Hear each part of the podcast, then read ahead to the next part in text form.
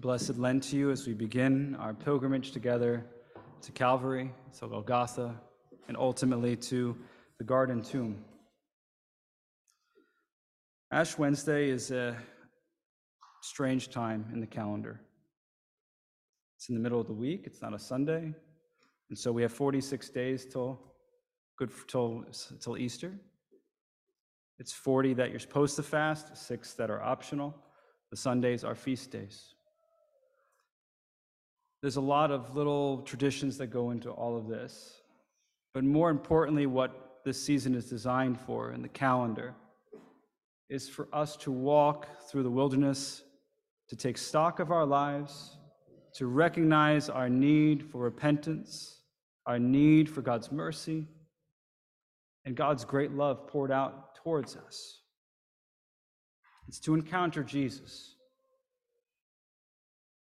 I don't know if you've ever been with someone who was both someone you looked up to, made you realize how much you needed to grow. Maybe they were much more mature than you. They were someone that made you feel alive around them, welcomed. In essence, you, you noticed there was a goodness about them and it attracted you. It made you want more of them, want to be more. And often, holiness or sanctification is something where we assume we should be shamed, with a separation. But in Lent, we are drawn to Jesus, who, in his perfectness and his sinless, does not create a great chasm between us, but his goodness welcomes us in. That's what this season is to be. Not a season where we learn to hate ourselves. There's plenty of that in our regular lives. But a season in which we learn that despite our sinfulness, despite our brokenness, God's kindness and goodness triumphs over all. A few years ago, probably nine years ago, I was in Shanghai and I was starting to have vision trouble. And I was a bit concerned as my vision was getting blurry and so I went to the doctor, and they did a whole eye check. Turned out everything was normal, um, except that my eyes were unusually dry. This is probably from riding a scooter in Shanghai, around in the pollution. Uh, and my eyes were unusually dry, and they said, Well, there's, your tears aren't breaking correctly. There isn't enough uh, oil on your eyelids. And I thought to myself in that moment, Well, I guess I don't cry enough. And as I thought about that today, I was reminded of a quote by Oscar Romero, the Archbishop of El Salvador, who was martyred in the 1980s, who said that there are only some things that can be seen through the eyes that have cried. And as I didn't obviously cry enough in that moment, my vision of reality had become blurry. And I believe there's a deeper truth that Lent and Ash Wednesday offers us to learn to weep, to cry, so that we might see our world, each other, and most importantly, our Savior. We can only see clearly if we've cried enough. Lent offers us this chance of self examination. It's a season filled with things that we associate with piety, fasting, prayer, almsgiving, the things that we associate with the religious orders, what you expect me to do, I assume, um, or monks and nuns and those folks. But these are important qualities of every Christian life. But it's easy to associate those kind of moments of introspection, moments of sanctification, of spiritual disciplines, with people that are far removed from everyday life, a little extra holy, a bit unusual. And our scriptures today do exactly, uh, encourage us to avoid exactly that.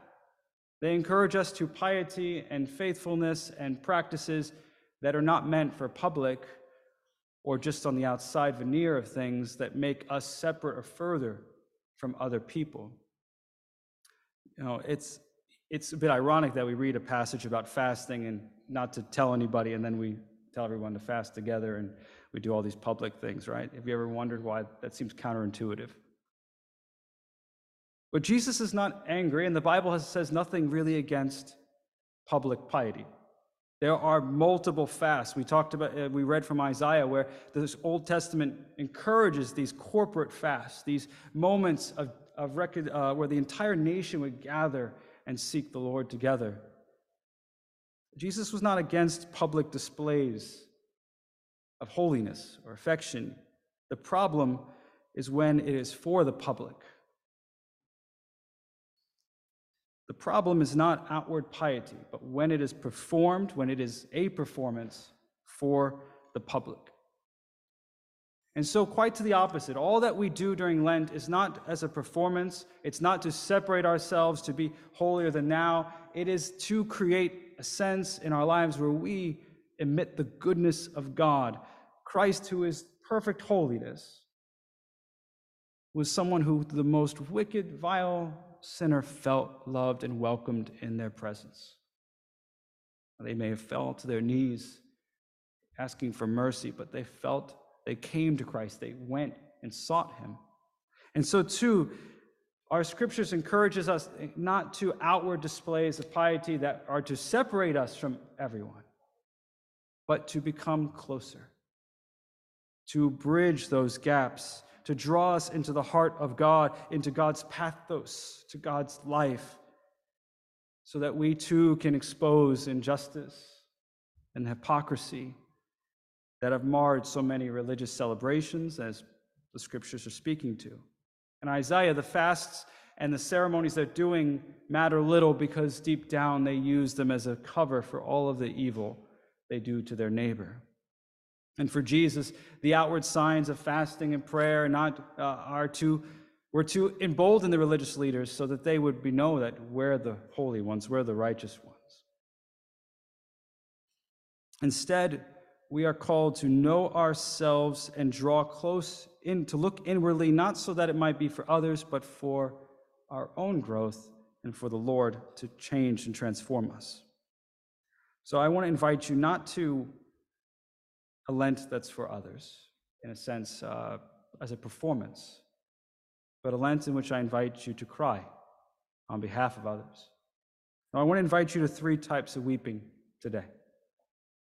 Now, this may be physical weeping if the Lord moves you, but it's also a posture of the heart. Not every tear is shared from the eye. First, to learn to weep for ourselves. As we turn inward, it is not to grant for self aggrandizement, it is to draw close to God and therefore look at ourselves and in the disparity between ourselves and God, recognize his mercy and love for us. Augustine said to grant, he, he prayed this prayer Grant, Lord, that I may know myself, and thus that I may know thee. In other words, how can you draw close to God if you cannot know yourself. John Calvin would reiterate this. Meister Eckhart, Teresa of Avila would all reiterate this truth that to know oneself is to know God. Not that you are God, but that if you really know yourself, which is a gift that God grants us, you will realize the depth of God's mercy and love. Because along with that, Augustine would explain that we are homo incurvatus, people who are naturally drawn inward and selfish, that our first instinct isn't usually good. And so we learn to weep for ourselves in that. And maybe the most easy way to describe this is there's a disparity between who we are and God. For example, I grew up eating Italian American food my whole life chicken parmesan, baked ziti, all those things, meatball spaghetti.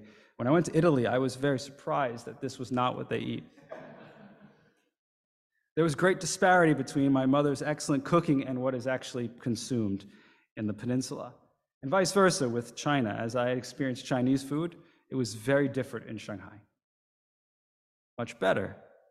There was great disparity between the imitation, which I was grateful for, but much richer, much deeper, more complex, more nuanced, in every way better. And when we look at ourselves and we see ourselves in relationship to the Lord, there's great disparity. Peter recognized this as soon as he got in the boat with Jesus and he fell before him after, uh, after he caught all these fish he didn't expect. And he says, What does he say? I'm a man, be away from me, I'm a sinner. Paraphrase. Again, the goodness of God reveals our wickedness.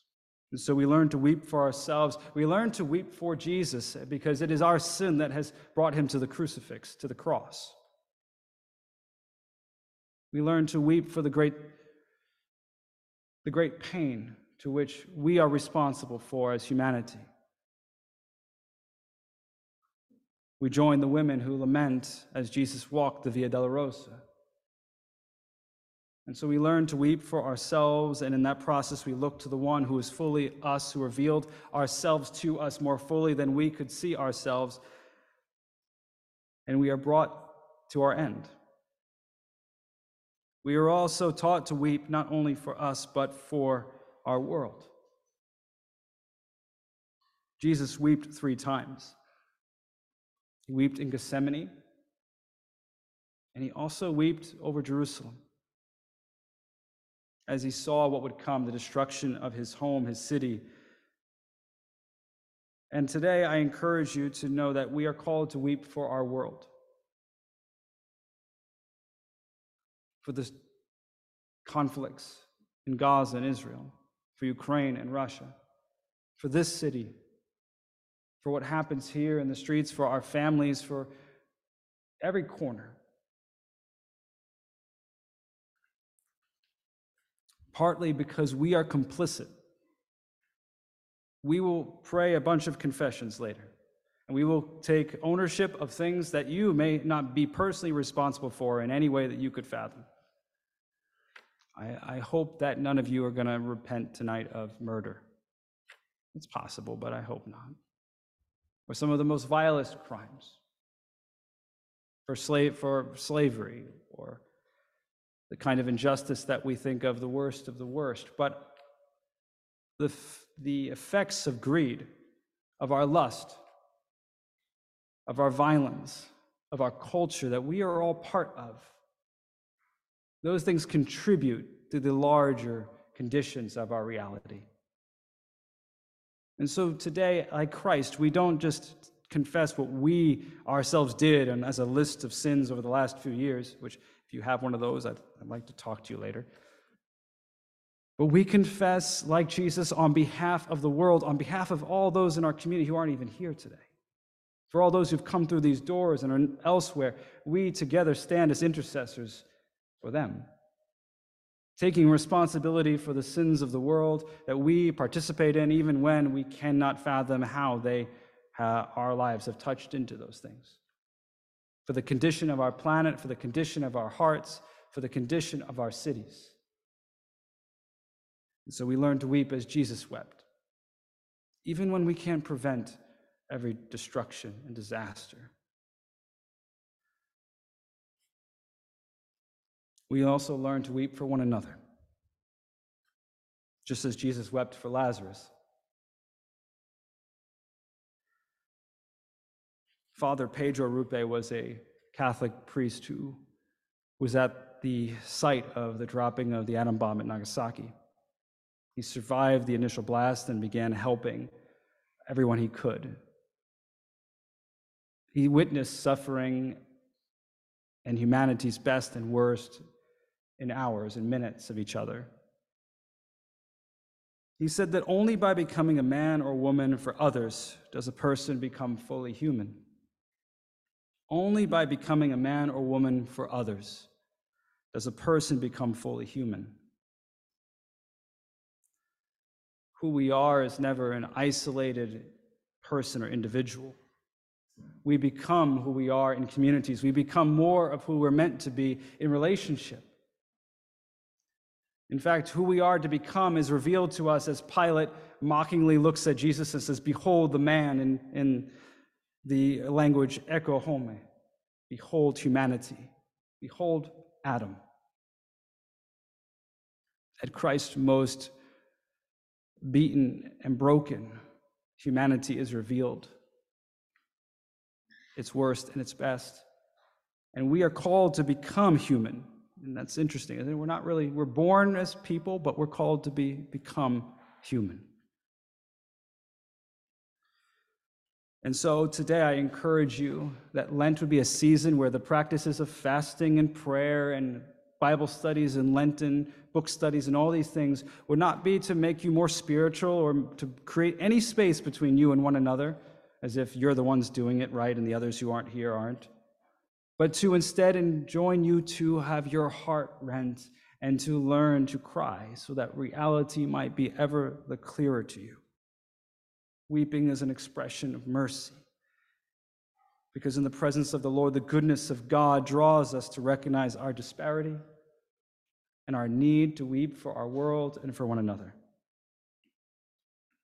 Today is also St. Valentine's Day. It's a little bit of a contrast, huh? But if you remember, Valentine was beheaded and martyred for secretly marrying Christians and for refusing to be uh, to bow to the emperor. Now, there's a lot of legend around Valentine and whether any of that's true. But there's another story where Valentine, after being imprisoned the night before his uh, death, his martyrdom, he healed the blindness of the jailer's daughter, the one who imprisoned him, and leaves a note the next day that says, Your Valentine. That's where some of the tradition comes from. Could be a little, probably a bit exaggerated. But like my own eyesight in Shanghai, I think there's a deeper truth and wisdom to be found today. Only the sort of love that marriage offers, where one person recognizes that their life is in another, only the kind of love that leads someone to the fidelity and faithfulness of martyrdom to be a witness, only that love can bring sight to the blind. And only the tears of someone whose love has richly been opened can see, can truly see someone. It will be only the eyes that have cried who will be able to open the eyes of the blind.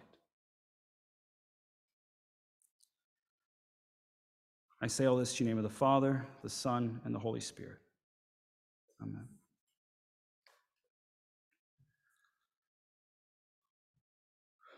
Would you join me in just a moment of reflective prayer, and then we're going to continue in song together.